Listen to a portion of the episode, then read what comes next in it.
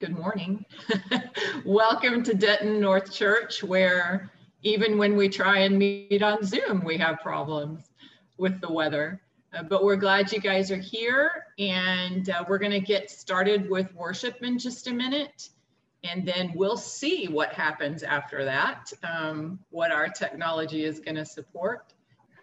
Um, and don't forget about the prayer meeting is tomorrow night at 7 um, and so if you want to join us for that, that'll be a time to meet with the elders and pray. If you can't join, but you want something specific prayed for, then you can put that in the Google document that's in the newsletter. Yeah, I, and I had an, another announcement about the pastoral cohort info session. Um, so I brought it up last time, but we'll uh, the new co- pastoral cohort will start in June. Um, and we want to give people a chance to learn about like what the pastoral cohort is. So we'll be having info sessions coming up within the next month.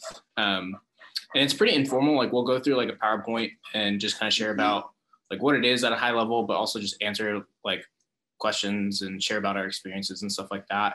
Um, but if you're interested in uh, going to the info session and learning more about it, you can contact me, Hannah Ortega, or Ryan Blache. Um, and then we can figure out based on who's interested in their schedules and plan around like when we want to do the info session based on those schedules. But yeah, just hit us up if you're interested and we can um, start planning that. Anybody else have an announcement this morning? Uh, yeah, I can talk about Showcase. So pretty much every year Focus puts on this fundraiser to um, raise money for our student leaders. So we're still doing that this year, even though it's going to be a digital kind of experience. But we're still figuring out all the details of what it's going to look like, but we'll still plan on having some sort of digital show on April 3rd. And we're going to have mm-hmm. like some cool stuff. We're going to have like yeah. a, a, mentalist illusionist guy this year. Who's apparently um, performed all over the place. Yeah. So. so it's going to be really cool. We just posted about it in the in the Facebook, but yeah, just put that in your calendars. We'll give more details as that kind of comes up.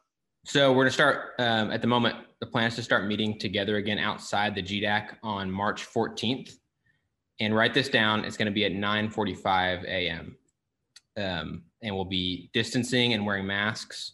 Bring your own chair. Kind of get into the habit of that again. And um, there may be some rain, you know, in the spring, and so we'll keep an eye on the weather and stuff and keep you guys updated if that's going to change things. But for now, just write down March 14th, 9:45 a.m. BYO chair and mask. Okay, cool. So, um, sorry, this sort of there's been some weird last minute stuff. So this might not be as smooth as we normally aim for, but we'll see how it goes. so the uh, the theme for this month is the fall, and uh, the theme for this specific day is the Snake Crusher, which is cool because it sounds like it could be a, like a title of a metal song or something. so anytime we can get that into our worship, that's just going to be a good thing.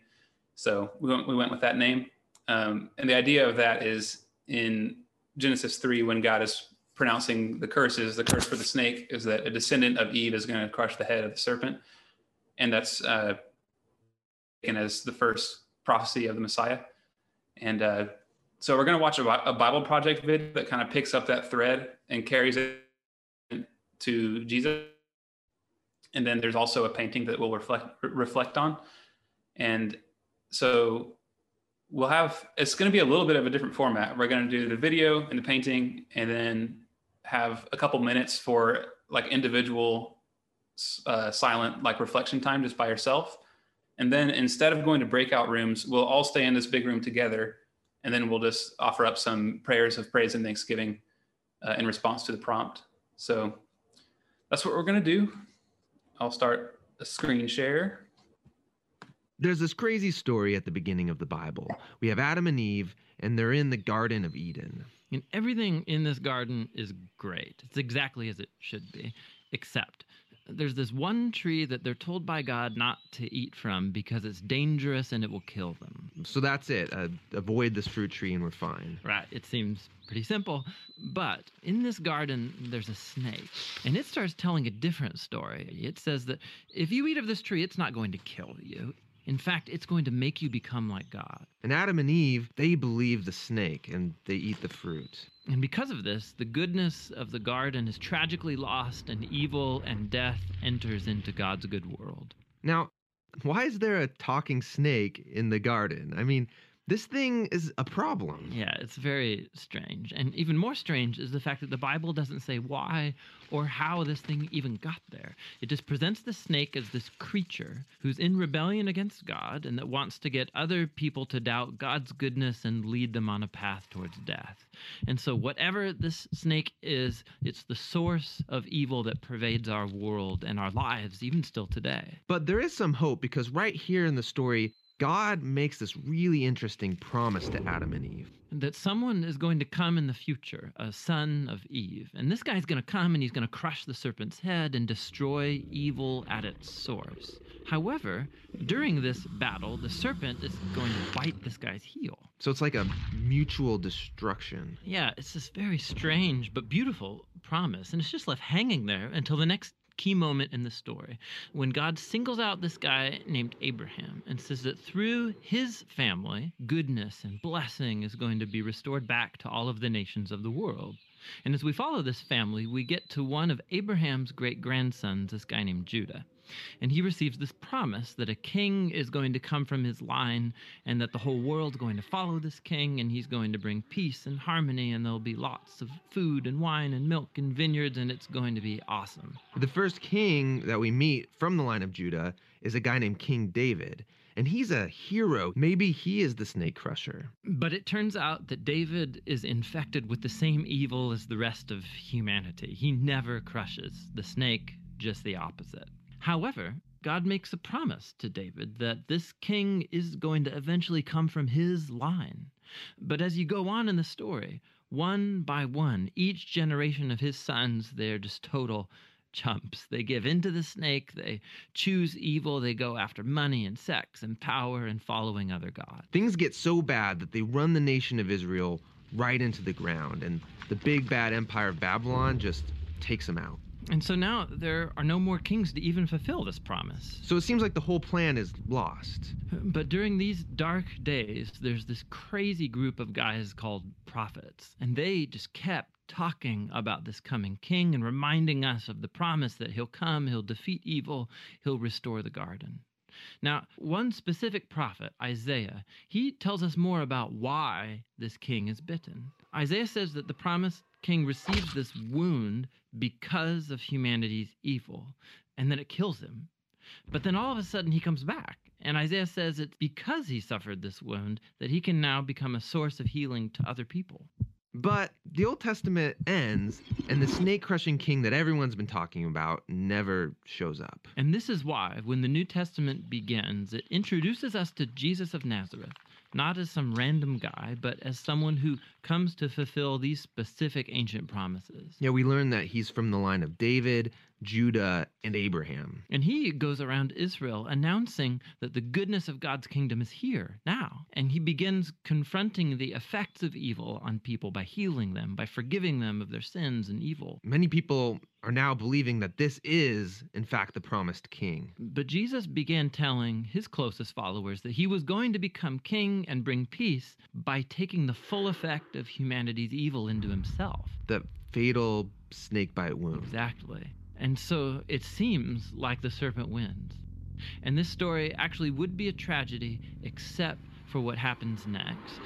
Jesus rises from the dead. And now Jesus has the power over evil and death for himself. And so the rest of the New Testament is then making this claim that Jesus' power over evil and death has now become available to us to begin confronting the effects of evil in our lives. But even still, death and evil are a real problem in our world all around us. And so the story of the Bible ends by describing this future day when Jesus comes back and he finishes the job. He destroys the snake once and for all, and he restores the goodness of the garden here on earth. Alrighty. Thanks, y'all, for watching that. And thanks, uh, Tim and John from the Bible Project. Um, so now we're going to have a couple minutes to uh, quietly reflect individually. And this painting is titled Mary Comforts Eve. And it's also kind of exploring this connection between the Garden of Eden and the incarnation of Jesus. Um, and by the way, I should have said this up front, but the incarnation is where we're going uh, next month. That's going to be the theme for the first part of uh, March. And so this is kind of bridging the gap between the two months today. Um, so we'll spend a couple minutes uh, in silence reflecting on this painting, which explores the same themes as the video and reflecting on these questions. Uh, we've got our big three as usual. Um, and then I also added this bonus one, like how have you experienced God's comfort in the midst of your sin? Um, so we'll spend some time reflecting on this individually, and then we will uh, all in the same group together. I'll stop screen sharing, and then we can uh, just kind of popcorn pray together prayers of thanksgiving and praise um, for the stuff that we're reflecting on today. So we will do that. All right. So uh, now we're just going to pray together. and I'll start us off, and then it'll just be popcorn, and feel free to just jump in there and offer prayer. So I'll start us. God, thank you for not leading us to our own devices to try to bail ourselves out of our sin. Thank you that you've always been focused on pursuing us and bringing us back into the light and back into truth and back into goodness. Um, thank you that there's a solution to our sin, our individual sin, our societal sin, all of it, um, and that you invite us to be a part of it. And uh, yeah, we just thank you. Uh, yeah, God, uh, thanks for uh, just thank you for being with us despite our stuff that we have. Um, I in the in the story we can kind of see how like there's just this lack of trust from the first humans uh, towards you, uh, and so I just pray that we. I pray that we would have trust for you, whether it's uh, in the direction of our church, uh, where we're supposed to be in the future, or if it's like just anything in our personal lives that we wouldn't nitpick on the minor things and on the small things and just realize that you're good and that um, we would really trust you. Uh, give us trust in our hearts and help us uh, be understanding and loving to others. God, I just thank you that you um, showed us from the beginning how um, destructive disobedience to you is, and that you call us to understand that you're a loving Father who is faithful and loves us unconditionally. And that even though Adam and Eve chose to sin, that you already had in motion a means for us to be uh, drawn back to you. And that this video just shows so clearly your again your faithfulness and your love for me and for each one of us in this community and in the world and i just um, pray that you'd just be able to instill in us through a close relationship with you and loving other people in this church family and loving other people outside of your will um, to truly understand and demonstrate and be confident of your unconditional love and of your plan and how perfect it is. Thank you, God. We love you so much. God, I just thank you for your ability to accept us as flawed humans. Um, I know that in the image I saw just the shame that I carry in my own sin, and in Mary's comfort for Eve, I saw the love that you have and your acceptance for me, even when I'm not perfect. Um, and I know that you do that for every single one of us in the church. So I just pray that you teach us how to do that for one another, how to comfort one another, and how to bring each other to you in the same way that you have promised to do for us. Amen. I think we can wrap it up there and move on to whatever is next. All right. Well, I've got consistent power back. So hopefully you can hear me. Our house is still without power, but I've got some candles and a hotspot now. So working working with it. Um, I want to challenge you guys to pay closer attention to this worship activity. Um, it's repetitive for a reason, so that you can understand every day what's going on and what to expect. And these sub themes are just a help uh, for us focusing on something every month. I've been in a number of these groups, and some of you are just silent, quiet, like waiting for someone else to talk. Like you've had the prompt the entire week and the entire like last six months. Um, and so there should be something happening in each of these and people sharing and being a part of that and being active. And I think it's important that you think that when you're in these groups and you're not saying anything, you're not thinking, you're not asking questions, it'd be like the same as just going to church and not singing, which, if that's what you're into, okay. Um, but this is you participating in worship, talking, listening, responding to what other people have said.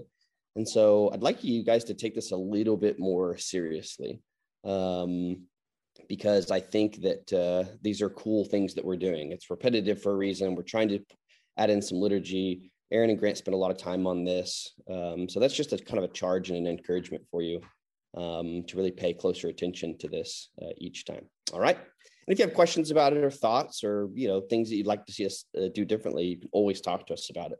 If there's something we're missing or it doesn't make sense or you think we could do something better, that's great. Uh, of course, once we start meeting in March, this will get a little bit easier uh, in some ways. So uh, that'd be great too. All right. Uh, so we are going to talk about the Trinity today.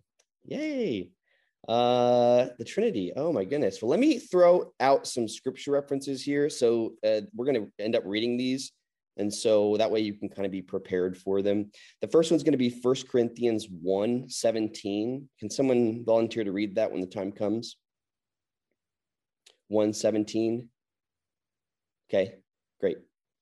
First Corinthians 8 in verse 1. Someone want to read that one?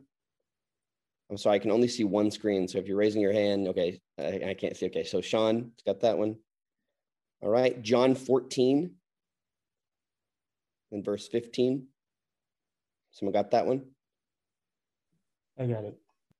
Okay, Tony's got it. Sterling, you want one too? Are you about to say something? Uh, Sammy wanted one. Yeah. Okay, Sammy, you Sammy, you get numbers 11, verse 23. And then um, Philippians 2. Someone got that one? I can get that one. Okay. Philippians 2, verse 6. I think, oh, let's do um, two more. Matthew 23 and verse 37. I can get that one. Okay. Barely heard you, but whoever that is, great. And then First Peter 2. All right, that should do us. Okay, so um, the Trinity. Yeah, one of the most telling signs, I think, of a conspiracy theory is just how simple it is. how not complex the explanation of some group of people doing some weird, strange, illegal behavior actually is. All right. Don't get me wrong, crimes are often have very simple explanations. Um, but the more people involved, usually the more complex it actually is. And so a lot of conspiracy theories try to reduce things, simplify things, all that good stuff. I've been watching Narcos, which again, you know, don't watch, can't be watching things that I watch because I'm a bad example. And the different moving pieces there are so complex that no matter how you phrase it, it's just complicated. It's, it, it, the conspiracy theories remind me a little bit of Christian movies where there's like an obvious bad guy and an obvious good guy. There's no nuance. It's very simple. It's very reduced. Um, kind of same thing. All right. So it's kind of like that with the Trinity, um, except of course it's not a conspiracy. Uh, the Trinity is far more complex than we give uh, it credit for. Uh, God's relationship uh, to the different parts of the Godhead are complex, but we can explain some of them. But we've got to be very careful that we don't substitute the complexity for some simple explanation.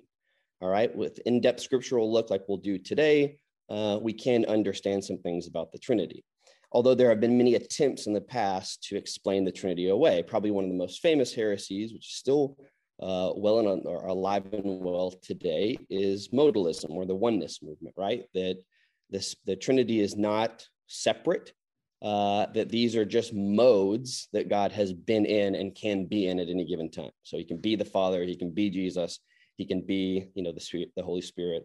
Uh, there's modes to God. Now, that settles a lot of things. It makes it so much easier to not, you know, to think he's just sort of like morphing into different things. Of course, the problem with that is the scripture doesn't bear that out at all. And in fact, when the different modes of God, according to this theory, are talking to each other, that would be like God having dissociative identity disorder.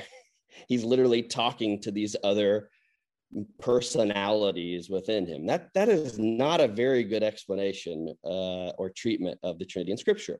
And so we reject that, reject that heresy, although it certainly makes things more simple. Um, and we're going to go on to, to understanding that the Trinity is complex, that there are some things that we can definitely figure out.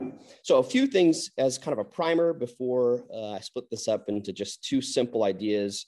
Why the Trinity? Here are some easy answers. Why the Trinity? Here are some complex questions. All right. So the first of those is that the Old Testament doesn't call God Father much. All right. The New Testament does. Jesus, in particular, calls him Father. You ever notice that? He's just not called Father very often in the Old Testament.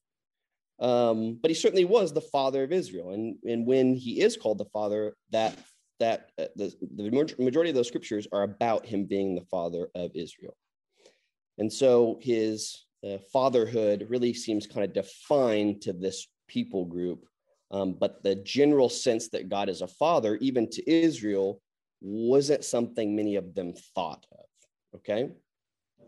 Uh, it, the Trinity wasn't really well developed uh, in in the Old Testament times, poss- you know, partially because you know when people heard Lord um, or heard about the Holy Spirit, they often just attributed that to different aspects or names for God. Uh, obviously, the Trinity couldn't really be explained until we have Jesus in person and we have the Holy Spirit given to us in our lives, right? Um, that's just sort of the timing of it all. It kind of has to happen in that order. But not only that, but just the idea that God would be that close with his people was such a strange idea to the ancients. All right. God being powerful meant that he wasn't close to humans. All right. Gods were supposed to be useful, but they're also supposed to be revered and feared much more than we do today. Remember what happens at the Ten Commandments uh, or at Mount Carmel at the, uh, with the Ten Commandments when uh, you know, Moses offers up God will speak to his people. The people are like, heck no, we don't want to hear that. You know, they hear his voice, they're terrified. They say, Moses, you go up, you take care of it. This is the relationship the ancients had with gods far off, powerful, fearful, useful, sure, but there wasn't some relatable aspect um, to them. And so the Trinity becomes very offensive to the Jews and later Muslims who prided themselves on monotheism. Okay. And of course, the Jews had this issue too with, you know, they would go back and forth between having multiple gods and then finally deciding that they have one God. You look back through the prophets, this is the main issue is that they're worshiping multiple gods, which was a very common thing in ancient Near East cultures. The closest uh, comparison today would be um, Hindu uh, Hindu gods, which are useful. They're specific. There's hundreds of them um, and took a long time for God to kind of finally get it in their head. No, I am the only God. And so the idea of Trinity was probably a little bit too much to handle uh, for many of them when Jesus came, even though the scripture bears some of that out. All right, so it was offensive to the Jews and, of course, later Muslims, monotheistic people, but was also really confusing and kind of a little bit laughable later to uh, the Greeks, the Romans, and later, you know, in our own day and age, naturalists and atheists. Because it's very important to, to understand there are a lot of serious uh, religious scholars who take the idea of God um, and, its, and its po- his possibility of being you know, in existence and working in the world very seriously. But there are no religious scholars, apart from theologians, who have anything good to say about the Trinitarian ideas in Christian theology. They laugh at it. It's a laughable idea to have a God in these separate but one. It just makes no sense, okay, rationally speaking. And so, if you were to try to get a, a religious scholar to talk to you about the Trinity, you would have a very different, difficult time them even taking you serious uh, without actually uh, them having some sort of faith uh, in the Christian God.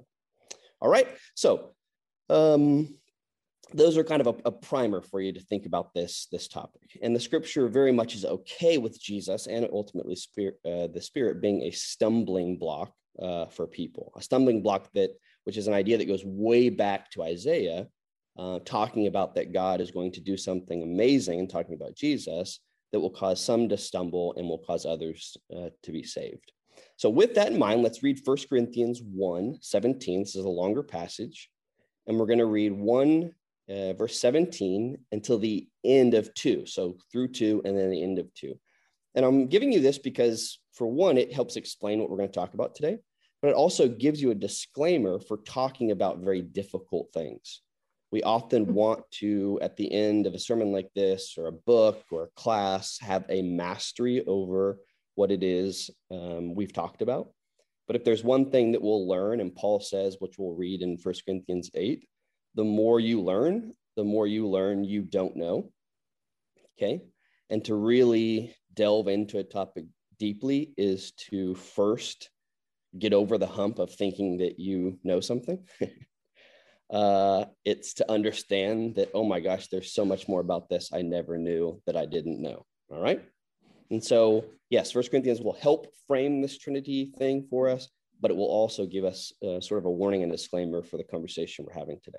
So First Corinthians 1 17, the quick backdrop here is Paul's talking to the church at Corinth, which is a very challenging, difficult church, very much like the American church in terms of how divisive it is, um, how some, some of the rich and powerful have been exploiting um, the lesser, uh, and just how you know people have these sort of names and factions, and Paul is trying to kind of help them see that all the stuff that they think is so wise and impressive uh, really isn't at all. Um, and that's not even how God works in the first place. So yeah, go for it. First Corinthians 1 17. For Christ did not send me to baptize, but to preach the gospel, not with words of human wisdom, lest the cross of Christ be emptied of its power. For the message of the cross is foolishness to those who are perishing, but to us who are being saved, it is the power of God. For it is written, I will destroy the wisdom of the wise the intelligence of the intelligent I will frustrate. Where is the wise man? Where is the scholar? Where is the philosopher of this age? Has God has not God made foolish the wisdom of the world? For since in the wisdom of God, the world through its wisdom did not know him, God was pleased through the foolishness of what was preached to, to save those who believe. Jews demand miraculous signs and Greeks look for wisdom, but we preach Christ crucified, a stumbling block to Jews and foolishness to Gentiles. But to those whom God has called, both Jews and Greeks, Christ, the power of God and the wisdom of God. For the foolishness of God is wiser than man's wisdom, and the weakness of God is stronger than man's strength. Brothers, think of what you were when you were called. Not many of you were wise by human standards. Not many were influential. Not many were of noble birth. But God chose the foolish things of the world to shame the wise. God chose the weak things of the world to shame the strong. He chose the lowly things of this world and the despised things and the things that are not to nullify the things that are, so that no one may boast before him. It is because of him that you are in Christ Jesus, who has become for us wisdom from God. That is our righteousness, holiness, and redemption. Therefore, as it is written, let him who boasts boast in the Lord. When I came to you, brothers, I did not come with eloquence or superior wisdom as I proclaimed to you the testimony about God. For I, res- I resolved to know nothing while I was with you except Jesus Christ and him crucified. I came to you in weakness and fear and with much trembling. My message and my preaching were not with wise and persuasive words, but with a demonstration of the Spirit's power, so that your faith might not rest on men's wisdom, but on God's power. We do, however, speak a message of wisdom among the mature, but not the wisdom of this age or of the rulers of this age who are coming to nothing. No, we speak of God's secret wisdom, a wisdom that has been hidden and that God destined for our glory before time began. None of the rulers of this age understood it, for if they had, they would not have crucified the Lord of glory. However, as it is written, no eye has seen, no ear has heard, no mind has conceived what God has prepared for those who love him. But God has revealed it to us by his Spirit. The Spirit searches all things, even the deep things of God. For who among men know the thoughts of a man except the man's spirit within him? In the same way, no one knows the thoughts of God except the Spirit of God. We have not received the Spirit of the world, but the Spirit who is from God, that we may understand what God has freely given us. This is what we speak, not in words taught us by human wisdom, but in words taught by the Spirit, expressing spiritual truths in spiritual words. The man without the Spirit does not accept the things that come from the Spirit of God, for they are foolishness to him, and he cannot understand them because they are spiritually discerned. The spiritual man makes judgments about all things, but he himself is not subject to any man's judgment. For who has known the mind of the Lord that he may instruct him? But we have the mind of Christ. So there's a lot there. Um, I would encourage you to go back and read this, even memorize parts of it, be very helpful. Um, I reference this passage so many times because it's such an important part of Paul's gospel, so to speak, and what he uh, believes about wisdom, knowledge, understanding things, um, and then also just the Spirit's uh, role in the Trinity, which he says very much there knows our own thoughts and minds better than we do, and knows God's thoughts and mind better than we do, and allows us to kind of have a, a mind of Christ uh, as the Spirit is within us. And so that'll become important as we move through this. But I will encourage you that some of these ideas are hard, they're tricky, they might already have made you uncomfortable um, because they kind of rock the foundations of your faith. Uh, that's the point.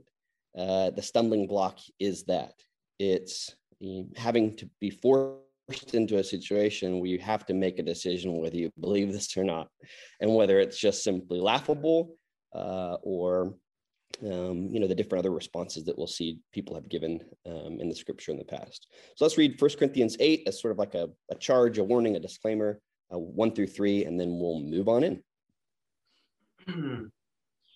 Now, about food sacrifice idols. We know that we all possess knowledge, but knowledge puffs up while love builds up. Those who think they know something do not yet know as they ought to know. But whoever loves God is known by God. All right. So, again, the idea is not mastering a deep theological reflection about some of these things as much as it is about understanding you know relationship and we've got to be okay with not knowing certain answers to things. So I have two things here for you fairly quickly. Uh, one, why the Trinity, as in like why why why this of all things um, that has again caused so much trouble with Christian theology, uh, and is really kind of the deciding and differentiating factor, um, maybe among other things, but I would say that flow out of that uh, that separates Christianity from other world religions. So, so why the Trinity? The somewhat easy answers. That's going to be my first point. The second point. So, why the Trinity? The very complex questions. So, not that that's going to really help you, but at least give some structure to what we're talking about. All right. So, the easy answers. Uh, for one, it's just He is who He is. Okay, people like to talk about God in those terms. He talks about Himself in those terms to Moses. I am who I am. Again, poses an interesting question why he doesn't say we are who we are. I'm talking about the Trinity, but I am who I am. So that could be an easy answer, um, hopefully. And maybe that settles it for you. And if so, maybe that's good. Maybe it shouldn't. Um, but it's just who God is. There's no way around it. It's you know, it's not like he chose necessarily to be like this. He is. He's existed from all time. Um, but even that whole idea of choosing how to be something uh, he certainly has chosen how to reveal himself. And I think that becomes a more important point. So, a relationship at the core, that this is just a relationship. People have talked about this all the time. There's this relationship. God is not just a single being, there's these, these three beings in one. And at the core of who he is, it's a relationship. I guess maybe some kind of wonderful, independent, trusting relationship, maybe sort of like how marriage is supposed to work and how you're supposed to be one flesh, you know, with each other kind of sounds right, but there's so many problems with that analogy, not the least of which is God never really talks about himself like that. um, and so, yeah, what do we do with this? It, it is who he is. That's an explanation. And I guess you could rest on that, but I think the scripture at least gives us some um, more knowledge, uh, maybe more in the way of um, thinking deeper about who God is than, uh, than just staying there. Let's read John 14, 15 through 31. Is a really important passage for understanding the Trinity. Um, there's a lot, but this is certainly one of them. So let's go ahead and read that, John 14, verse 15 to 31. If you love me, obey my commands, and I will ask the Father, and he will give you another advocate who will never leave you. He is the Holy Spirit who leads into all truth. The world cannot receive him because he isn't looking for him and doesn't recognize him. But you know him because he lives within you, with you now, and later be in you. No, I will not abandon you as orphans. I will come to you. Soon the world will no longer see me, but you will see me. Since I live, you will also live. When I am raised to life again, you'll know that I am my Father. I am my I am in my Father, and you are in me, and I am in you. Those who accept my commandments and obey them are the ones who love me. And because they love me, my Father will love them, and I will love them and reveal myself to each of them. Judas, not Judas Iscariot, but the other disciple with that name, said to him, Lord, why are you going to reveal yourself only to us and not to the world at large? Jesus replied, All who love me will do what I say. My Father will love them, and we will come and make our home with each of them. Any who doesn't love me will not obey me. And remember, my words are not my own. What I am telling you is from the Father who sent me. I'm telling you these things now while I am still with you. But when the Father sends the advocate as my representative, that is, the Holy Spirit, he will teach you everything and remind you of everything I have told you. I am leaving you with a gift, peace of mind and heart. And the peace that I give you is the gift the world cannot give. So do not be troubled or afraid. Remember what I told you. I am, I am going away, but I will come back to you again. If you really love me, you will be happy that I am going to the Father, who is greater than I am. I have told you these things before before they happen so they will so that when they do happen you will believe me. I do not have much more time to talk to you because the ruler of this world approaches. He has no power over me, but I will do what the Father requires of me, so that the world will know that I can love the Father. Come, let's be going. Okay, a lot there. Um, but there's a lot of confusing stuff that we'll talk about in a moment uh, about these relationships.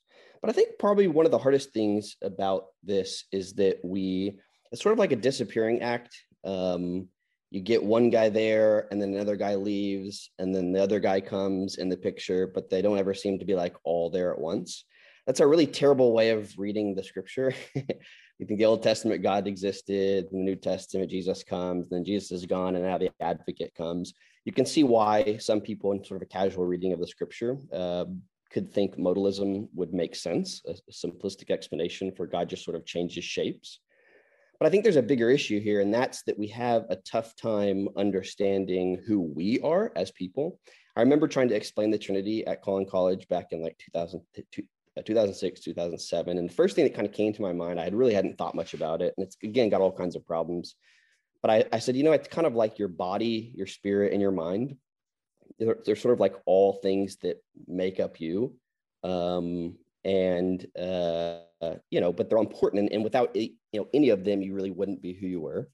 Uh, and that was the best i could kind of come up with. But we got to be honest we love jesus for a reason. And that reason is god given in some ways but we love him because he's the embodiment of god. He's the easiest person to think about to pray to to talk about to understand. All right and on the other hand, the spirit in some ways is easy too, because we're just like, what is that? We don't even know. I don't, it takes us so long to even remember to call the spirit he or she, or, you know, uh, have no real clue what that means. We use the spirit in very um, non-human ways. And so we kind of, we're kind of okay and to some degree with just referring to the spirit in really non-personified terms. Um, so the father is really the problem for many of us because we sort of expect him to be embodied and at times he is personified as embodied okay? Uh, but throughout scripture he very much doesn't have a body. So he's kind of in the middle between jesus and the holy spirit and that really kind of throws us for a loop. Um, you know uh, notwithstanding the pictures we have of grandpa jesus and you know hair long flowing white hair. We don't get anybody seeing Jesus. Now we get him talking, his voice, but even when he talks, he often talks about the spirit of the Lord says. So what does that mean? Does that mean God's spirit or does that mean the Holy Spirit? Does God have a separate spirit than the Holy Spirit? This just gets really, really tricky. And so when you go back through and actually look through some of these passages, you do see the Holy Spirit and you see Lord which is often the name we call Jesus. present in many of these interactions. And so while the Old Testament folks weren't meant to, to see that, believe that, understand it, the New Testament makes that clear that God was revealing as much as they needed to know and could understand and could fathom as time went on. All right. So we try and picture the Father with a body to make it easier. Jesus tells us we ought to worship in the spirit and truth. Doesn't make it easier. Uh, you could go the route of Mormons and believe that God actually does have a body and that in heaven he will be walking around embodied, just like Jesus. Uh, and, uh, you know, that kind of makes it simple. But again, the scripture just doesn't portray it like that. Although there are some things about God, his arm, his face, that we get uh, a picture of. So this is tough, okay? Um, we don't really know what's going on often in the Old Testament um, until we try to perceive it with the eyes of the New, uh, at least in, when it comes to the Trinity. So I want to read Numbers to give you sort of a, a, a quick illustration of this. All right, this uh, takes place when the Old Testament folks who are in the desert, the Jews are tired of manna, they want meat. All right, and so God's very angry with them um, because he they don't trust him. Uh, but Moses has this really close relationship with God uh, where they speak, whatever that looks like. We don't really know, but it does seem to be like in response and immediately versus some of the prophets who just sort of get a vision. So Numbers 11, 23 through 24. The Lord answered Moses, Is the Lord's arm too short? Now you will see whether or not what I say will come true for you. So Moses went out and told the people what the Lord had said. He brought together 70 of their elders and had them stand around the tent. That's it? So 24? Oh, um, keep going and I'll tell you when to stop. okay. Then the Lord came down in the cloud and spoke with him, and he took some of the power from the Spirit that was on him and put it on the 70 elders. When the Spirit rested on them, they prophesied, but did not do so again. However, two men whose names were oh, Eldad and Medad. Okay. Sorry. So you've got this weirdness. You've got him speaking. You've got him talking about his arm. You've got him taking his spirit, putting it on other people, and later on, he's he is going to be personified as the wind, bringing all these quails in so that they can eat all this like quail meat. Um, it's just confusing, right? Uh, it's there's a lot of personification that goes into talking about how God is and and who He is. All right, so let's let's talk about some of the complex questions here. Uh, so why the Trinity? The complex questions. Number one, there seems to be a hierarchy, uh, and I think that's probably what's tricky for many of us. Is like, can this relationship be independent, mutual? If there seems like there's a hierarchy, Jesus says He does. Father says, Spirit to point to Jesus relationship be a hierarchy at the same time? like, I think it can, but is it a hierarchy? And what does that say if it is a hierarchy that you've got sort of answers to? Even the whole father son analogy is very difficult for us because obviously the father's in charge and the son is not. Um, yet, however, even in John 14, you get the sense that I do what the father says because I love him, not because I have to, right? Um, is there this this hierarchy? Uh, let's read Philippians 2, 6 through 11. Who, being in very nature God, did not consider equality with God something to be used to his own advantage. Rather, he made himself nothing by taking the very nature of a servant, being made in human likeness, and being found in appearance as a man, he humbled himself by becoming obedient to death, even death on a cross. Therefore, God exalted him to the highest place and gave him the name that is above every name, that the name of G- that at the name of Jesus every knee should bow in heaven and on earth and under the earth, and every tongue acknowledge that Jesus Christ is Lord to the glory of the Father.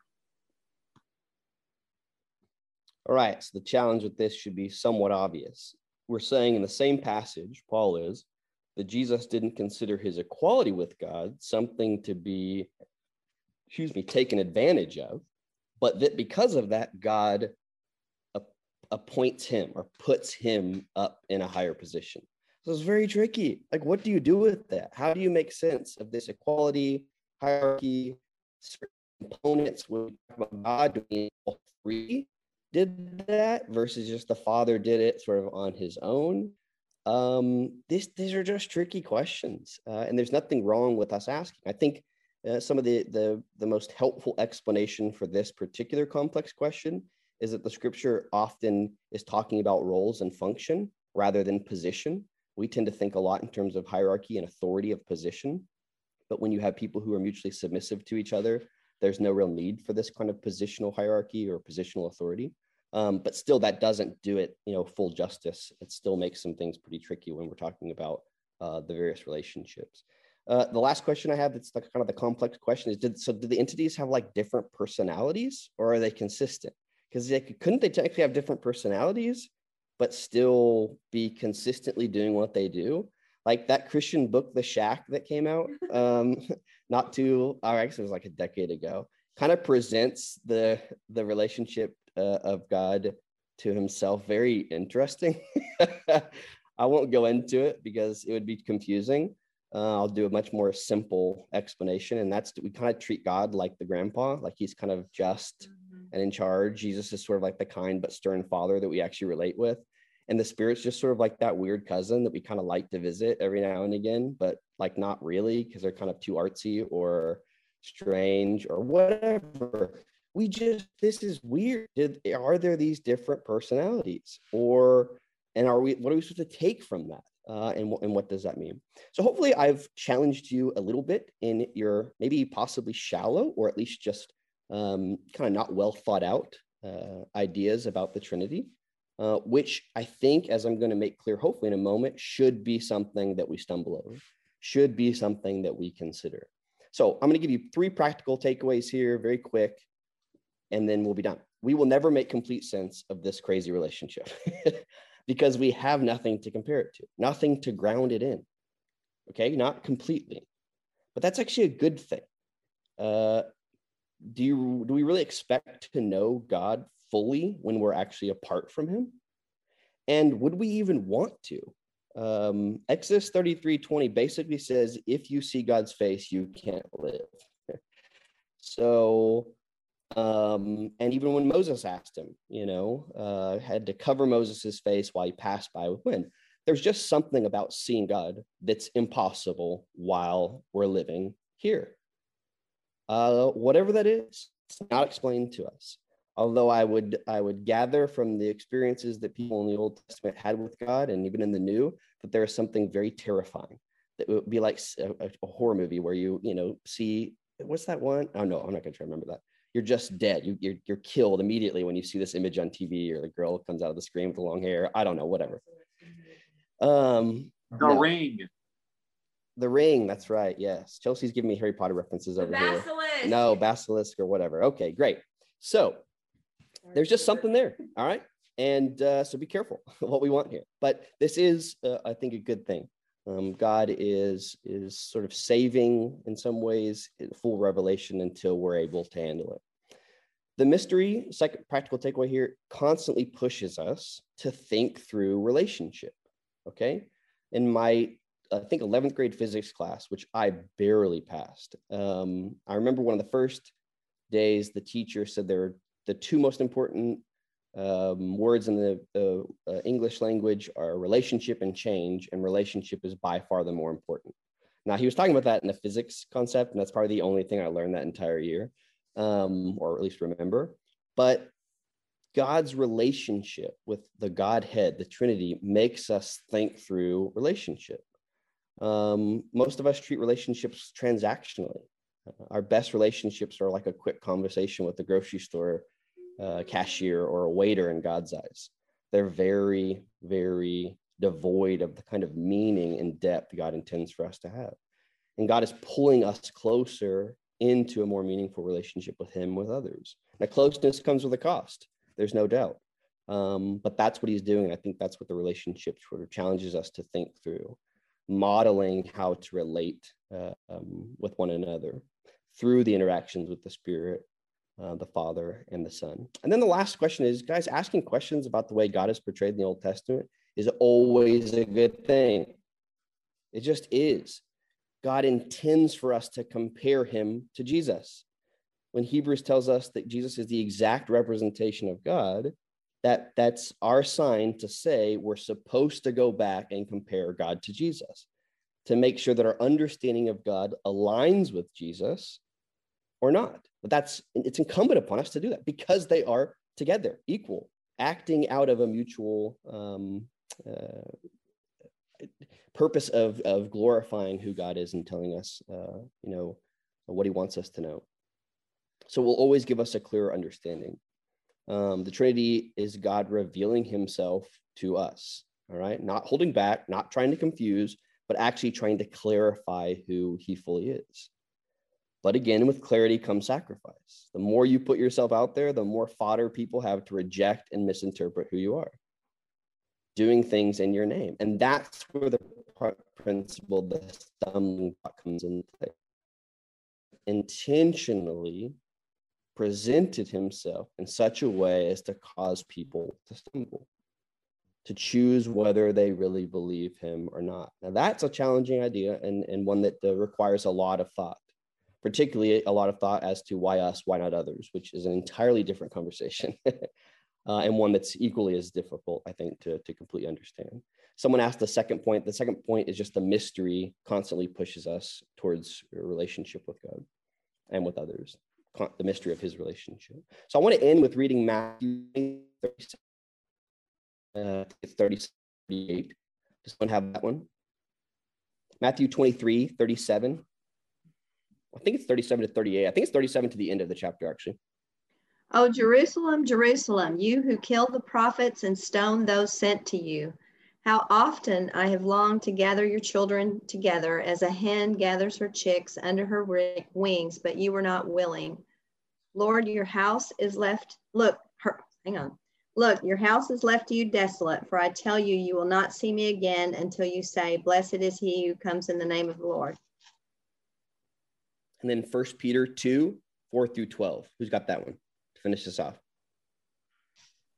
So, as you come to him, the living stone, rejected by humans but chosen by God and precious to him, you also, like living stones, are being built into a spiritual house to be a holy priesthood, offering spiritual sacrifices acceptable to God through Jesus Christ. For in Scripture it says, See, I lay a stone in Zion, and chosen and precious cornerstone and the one who trusts in him will never be put to shame.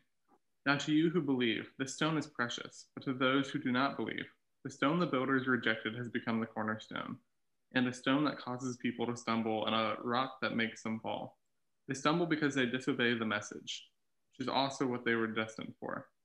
But you are a chosen people, a royal, royal priesthood, a holy nation, God's special possession, that you may declare the praises of him who called you out of darkness into his wonderful light. Once you were not a people, but now you are the people of God. Once you had not received mercy, but now you have received mercy. Dear friends, I urge you, as foreigners and exiles, to abstain from sinful desires which wage war against your soul. Live such good lives among the pagans that, though they accuse you of doing wrong, they may see your good deeds and glorify God on the day he visits us. Submit yourselves. Oh, wait, no, that's it. Yeah, that's good. So you see here, Jesus and Peter are both referencing the same scriptures in Isaiah and in Psalm 118 that talks about this building block um, that's ultimately going to be a stumbling block or a salvation point for people. A stone stumbles or it saves. And for us, that's really what the Trinity does, namely Jesus. Is God in his wisdom has revealed himself in this way at these times so as to cause some people to stumble and other people to be saved. And that's the best explanation I have, at least from scripture, as to why this sort of Trinity is explained like it is, presented like it is. Uh, and just that thought of the cornerstone, um, you know, requires a lot of understanding and thinking through, but it's what we've mentioned up to this point already. Um, uh, some of the things that people find laughable or not wise, um, or even too simplistic in some ways, or at least not simplistic enough in some other ways. And so, um, yeah, I think uh, you know this is kind of just a hard topic to discuss and understand. But hopefully, this gave you at least some insight, or at least a basic idea of how to think through this a little bit more on your own. We'll take like two minutes for questions, since again we've gone over. Uh, Aaron and Grant apparently think that they can take our sermon time away because worship is more important than us talking. So, what about that? Uh, thanks, mom, for the laugh, courteous laugh. I like that. No, I love it. All right. Uh, so yeah, questions real quick. You got two minutes to ask questions about the Trinity. That should go well. I've sufficiently, what? Efficient, sufficiently doused the flames of curiosity. Well, one thing I, I've just wondered about is like, you know how there's times where it just says like God's spirit in the Old Testament? Yeah. Um, do can we just assume that that is the Holy Spirit or is it meaning something different there? That might not be something we can know, but I just have been curious about that. It's just an argument. People have an argument on both sides. Uh, the Holy Spirit is meant for something else. Um, um, I think we can reference the passages that talk about the Spirit coming on someone, causing them to think uh, as being the Holy Spirit. Um, but other times mentions God's Spirit, but not kind of verb form. Um, that's a tricky one. that's kind of what I mentioned at the beginning. So there's just uh, yeah, there's different uh, viewpoints on it and people are pretty strong in their viewpoints it seems uh, so i've never really studied it enough to have like a strong opinion about it or needed or very concerned about trying to understand it I have a anything else I have one. So one minute yeah go for it you kind of mentioned how like God might not have a body, but like we were made in God's image. So like where does that fit into that? Yeah, that's a great point. Um, and I think that uh, the image comes back to like certainly a part of God is being embodied, which is what we get through Jesus, right? Uh, and how that works in heaven, I definitely, the scripture portrays us as having bodies. There's no doubt about that. Um, how we will interact with God. I mean, again, the Garden of Eden talks about God walking around. Um, so I think it's just too tricky for us to say with any kind of certainty that God has a body, but I'm not even really worried that that's something we need to be too concerned with because we have Jesus and he's got a body. Uh, but I think it should encourage us to understand that we are more than just our bodies. Um, you know, the spirit and even just our mind, the way the Father kind of portrays that decision making role are just different aspects to who we are. And the, the Trinity itself, um, you know, versus uh, Mormon theology uh, places a, a much lower emphasis, while at the same time, a much higher emphasis than others on the human body. So yeah, I don't know. Maybe God does have a body. Maybe I, I, maybe the spirit's got a body too. I mean, in the shack, she's like a a really pretty Asian or black woman. I don't remember Wait. like floating around. So I don't Oh, even. that's the spirit. The spirit is the Asian one. God the Father is. I don't even understand. Brad, Yeah, how does the uh, fruit of the spirit fit into all this? Yeah. The fruit of the spirit is just what the spirit does in our lives. It's the action that uh, you know these these things um, that the spirit is doing in us. You know, scripture talks about our own fruit, which has to do more with our relationships with others and our integrity and character, and then the fruit of the spirit, which are those things that are I think on our own would be way too hard to accomplish. So the spirit is placed upon us so that uh, we're built in the image of Christ, something that the ancients really didn't have that we can appreciate. All right, that's it. You got any questions? Text, email. Um, yeah, um, and end us off. Thank you guys for being patient the last two weeks as we've had technical issues and things of that nature. I look forward to us getting back together again. God, you are great and we love you, even though we have a very difficult time understanding you um, at times, particularly uh, just how uh, you've revealed yourself in Jesus and the Holy Spirit that you've placed um, in our hearts. And um, just ask that you would give us clarity on who you are and what you want for us, that each of us wouldn't sacrifice our um, relationship with you directly um, through uh, a relationship by proxy, knowing about you through the church or through other people, that we would continually uh, hear from your spirit. Um, your spirit would talk to us, that we would gain um, just a better understanding of who you are um, experientially, uh, not just knowledge of who you are. We love you, Lord. Amen. All right, guys, thanks.